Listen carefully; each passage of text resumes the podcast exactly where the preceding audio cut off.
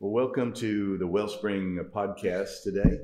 And today we have Grace Funderburg, who's uh, was my intern for a couple of years here in the music department. I'm Phil Marins, the music uh, worship guy here at uh, Wellspring. And we wanted to do an interview, kind of catch you up with what's going on in Grace's life, because of some exciting things. Uh, since she left here, she started, uh, she joined uh, ministry, and we're going to talk about that ministry and uh, how we can kind of help her in this. Uh, so, Grace, why don't you catch us up uh, with uh, how you got connected with uh, what is this ministry you're a part of in Clarkston, Georgia? What's what's Clarkston Yeah. like? What happens in Clarkston? Well, so the ministry that I'm a part of is called Proskuneo Ministries, which um, it's kind of an unusual name, but proskuneo is the Greek word in the New Testament for worship. It literally means to bow down or to kiss toward. Um, and so I found them just a couple years ago and ended up having dialogue with them and such, and um, went down there for an internship over the summer, and then um, continued to lead worship with them and stay connected until eventually um, committed to being on staff with them. So um, Clarkston in itself is very different. In fact, um, Different than Webb City. very much so. In fact, when I came here um, for break, when I came to the Joplin area for break, uh, I just I walked into Walmart and I actually started like shaking a little bit, and like my heart started beating, and I me a lot. realized it wasn't because of all of the Yeah. people. It was simply because everyone was white Uh-huh. and I was just in shock um, because Clarkston is so so different. It's um, it's very small. It's just a little suburb outside of Atlanta, Uh-huh. um, and it's a 1.5 square mile radius. So um, it's small. It's condensed, but in that there's over 60 different languages that are spoken. Wow. And the elementary school is actually even more impressive because the main elementary school that's there, they have over a hundred languages and dialects that are represented within that elementary school. So it's just crazy diverse. There's literally nations upon nations in this square mile radius. Um, and so going into it at first for the internship, I, I was in culture shock because it's not like you're just entering one country. It's not like you're just going to Thailand. It's not like you're just going to South Africa. You're literally stepping into what feels like the world. Yeah. Um, So it's a it's a very diverse culture there, the city, and uh, so what was it that draw your that drew your heart there um, in ministry to to do what you're doing?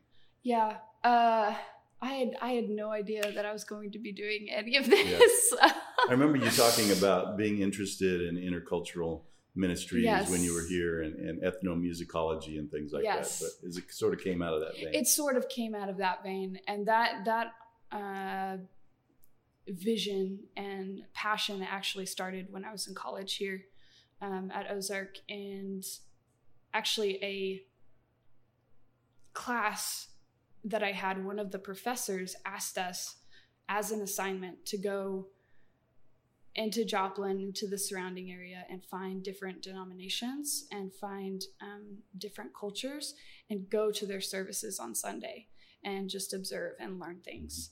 Uh, and that kind of started the ball rolling just a little bit. And so I picked up on a lot of different ways that people worship God and also different parts of God's glory in the nations. So I would go to a Southern Gospel church and I would learn things about God that I would never know if I didn't meet people who were different than me Mhm. um, and then I'd go to another denomination or another place, and that just even magnified when I went to Clarkston as well. Um, kind of connecting that it's kind of like a, a mission trip all in one. on know, steroids. on yeah. steroids to everywhere in the world uh, in Yeah. one place. So Yeah. that's really cool. I've been a part of different worship experiences like that, not only in the mission field, but here in the States where you're just, it's like each uh, group has its own culture that they um, and and their own oftentimes their own perspective on scripture just because of their cultural background and things Yeah. things that really resonate with their heart that and uh, how do you find a commonness in all of this uh, uh, when uh, isn't that what your ministry is kind of about um, what, Yeah. what what is the goal of your ministry Yeah, so the vision in itself is helping the body of Christ see the vision of multicultural, Jesus centered worshiping communities. So basically, bringing people together as one, but actually making that possible, not just in a gathering where people sing songs in multiple languages or eat different kinds of food together or but it's actually That's living i know i know but it's actually living together in community day to day life, learning from each other, contributing what you have to give, and knowing God deeper through that. Yeah that's great. Yeah. So, uh, can you share maybe some experiences that you've had? Uh, I know you travel some to do this ministry, and, and some Mhm. of it's there. What what all does this experience entail? I know you you do some things that are kind of in the music area, but you travel and do different things. So maybe if you have some experience to share with us. Yeah, where to start? Um, one of the things that I actually did these past six months was um, I and another staff member went to some local apartment complexes where another ministry was located and they kind of asked us to come and teach some music and art classes for the kids that were in the apartment complex and so we went uh, this past six months, and every Tuesday we would teach music and art lessons for about three hours or so. And the kids that would come to this, um, so so diverse, uh, probably from about ten or twelve different countries, different nations, just flooding in and learning art and learning music, and a majority of those within this specific complex probably about 75% were muslim. And so there's there's also that tension within clarkston. There's some mosques as well as uh, hindu temples and such and a huge population. And so um, sharing christ in that but also making it inclusive so that kids can come and actually see the love of christ was a challenge in itself so making the lessons available but also in a way that the parents would trust what was going on. So mm-hmm. through those six months, we kind of built relationships with the parents as well as the kids.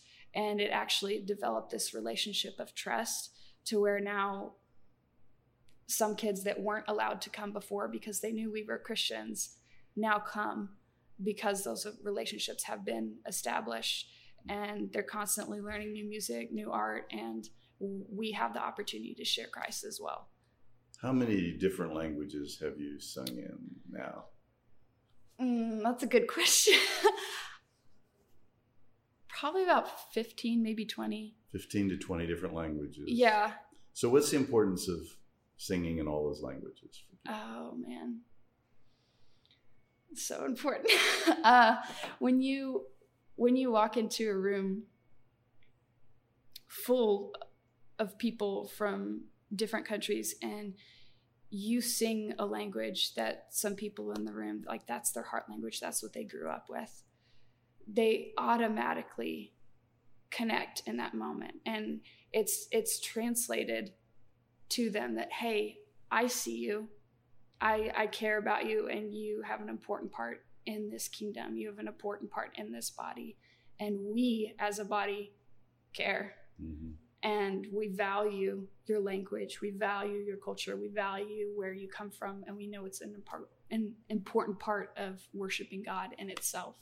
It's almost instantaneous, isn't it? yeah it is. Like all that's communicated the second that you sing a chorus in someone's language. Yeah.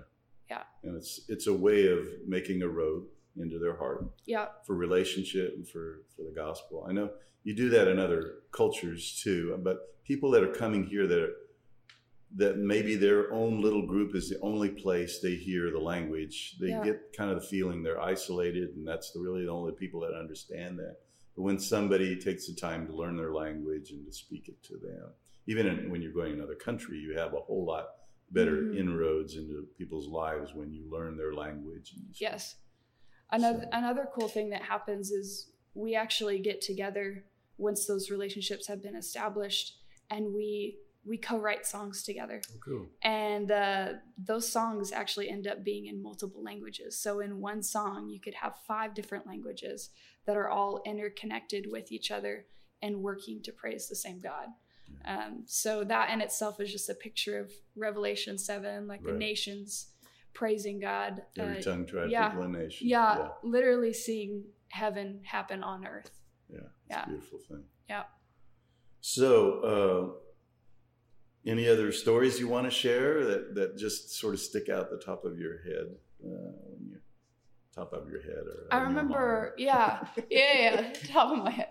Um, actually, the probably the most recent story would be just last month. I went to a multicultural church that's located in Clarkston, and in that church, there's people from India, people from Africa, um, people from America. You know, there's probably about 10 different languages that are represented and there's probably only 50 people in the church right now so uh, very diverse and i was asked to come and lead worship on sunday just to kind of give the people in the congregation time to to breathe um, so they didn't you know Right. have to lead worship or have to lead this but just time for They them just sit to and soak themselves. yeah, exactly.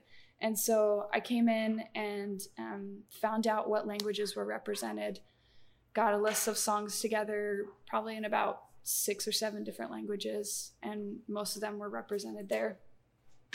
And one of the things that I enjoy doing is making medleys. So to, to bridge the gap, especially in, in culture and with the US as well. And so I did this one medley that was 10,000 Reasons, right? A lot of people know that's a popular song. Yeah. And then I paired it with a chorus, which is popular in different countries around the world, but it basically says, God in heaven, there is no one worthy like you. But I sang it in Arabic, Juba, and Swahili. And there were a lot of Swahili speakers Mhm. represented there. And so I kind of merged those together. And when I did that, I remember looking out with everyone worshiping. And the moment that I went from, Bless the Lord, oh my soul, oh my soul, the moment I went from that into the, the Arabic Juba and the Swahili chorus, I saw people's eyes and they just went, like, hmm what is happening? You know? Right.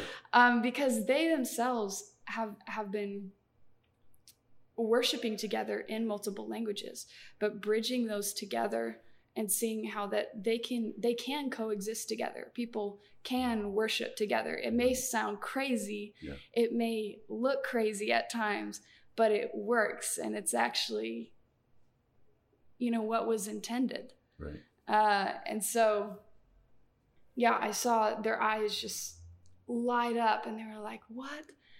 And then all of a sudden they started getting animated in the way that they were expressing.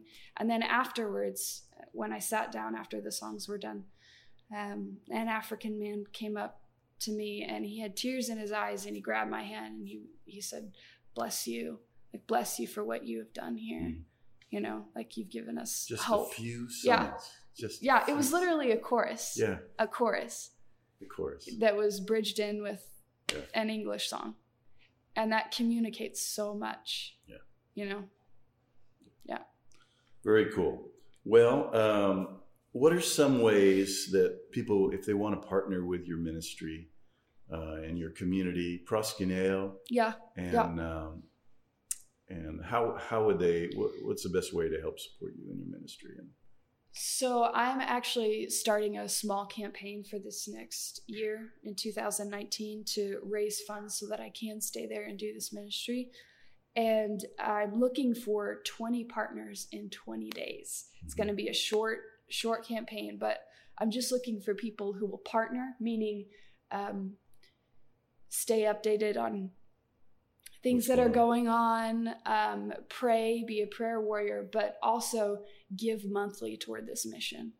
And so, um, just thinking about that, seeing if you would like to partner with that, and then uh, in February we'll start that com- campaign, and you can jump on board and become one of those twenty partners. Great. Yeah. That's awesome. Yeah. Well, I know uh, there, we'll probably put a link in Yes, definitely. uh, yeah. in this podcast so that people will be able to get the contact information to do that. And Mhm. It's been great to talk to you and get an update. Uh, Okay. Appreciate your ministry, and I can tell it just uh, fills you. Mhm. And uh, thank you all for joining us in this podcast. And uh, check in again with us next time and uh, at Wellspring, or come visit us. We would love to see you and connect with you. But uh, God bless you.